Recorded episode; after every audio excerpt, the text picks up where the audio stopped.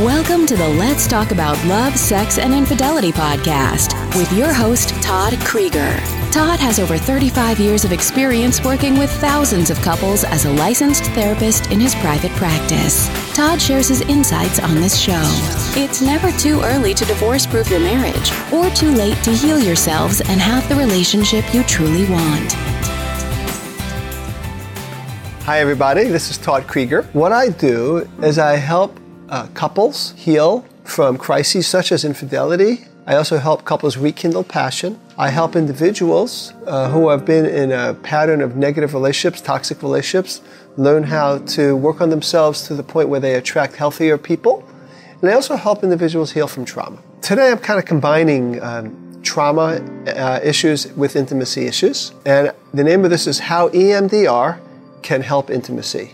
I talked about EMDR which stands for eye movement desensitization and reprocessing. I talked about a successful case where a person was able to heal her childhood wounds using this approach of eye movement desensitization and reprocessing, which I will refer to as EMDR. It's like easier to say. But I, I do I want to say, since I'm a couples therapist, I got I tell you why I even began with EMDR. And even though I work with EMDR in many ways with people that aren't even in relationships, what first got me into it is I realized there's certain uh, uh, aspects of intimacy that require vulnerability and openness and the capacity to give and receive love, where childhood or even adult traumatic events have uh, closed people off and lowered their capacity to give and receive love, lower their capacity to be vulnerable. So that's why I got into it, and I'm so happy I did because I have helped people uh, develop the capacity to be more uh, alive partners, more nurturing partners, and, and partners that could receive nurturing as well by doing this process. So I don't use this with all my couples, but th- more and more I do use it when I find that uh, past trauma is one of the major obstacles. So Past trauma, I just want to say that past trauma follows us in our current relationships. For example, let's say you're a person who, who had a lot of abandonment in your life. Maybe you had a, a, dad who wasn't there or a mom who wasn't there. I've had clients where both parents really weren't there and they were raised by an uncle or a grandparent. But, you know, I had one lady just uh, come into my practice just recently who says, My life was like being Cinderella. If you know the story of Cinderella, she didn't have a dad. Her mom passed away, and she's with the, the, the, the stepmother, the wicked stepmother, and the stepsisters. And she's there, she's basically cleaning the house, and uh, she's a servant. But they don't ever give her the feeling that she's loved. This is a woman who I'm going to be doing EMDR with. I just saw her for the first time this past week. And so this is the kind of thing where she's limited in how intimate she could be because she's expecting abandonment. She closes off, she gets into unhealthy relationship patterns because she doesn't have the self sense of self-worth that she will have while we go through this process, as we go through this process. So she, what, what happened to her leaves her expecting it. Same with abuse, same with neglect.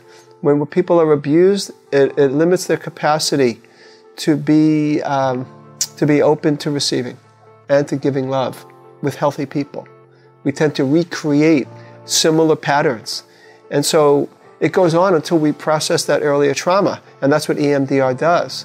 And once we, once we process that earlier trauma, then that person is freed to be more and more who he or she is, who this person really was born to be. Trauma takes away uh, access, I should say, to who we are. And EMDR helps you activate these other parts of you that can be self compassion and self loving and to choose people better, even. Even being in a very critical home, EMDR can help. If there was a lot of criticism and, and, a sense of no matter what I do is not enough, there's many, many ways people can get traumatized. And so, like I said, it diminishes our capacity to give and receive love.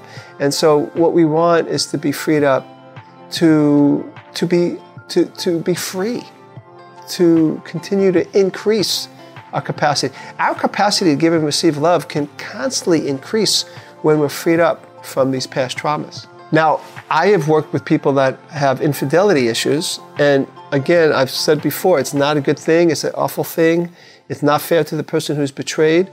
But oftentimes, infidelity is an acting out of an earlier trauma. And the best way to regain trust in a relationship is when that person who betrayed that can process traumas that led to that acting out. I'm not saying it's always because of trauma, but I'm saying it often is, more than we think.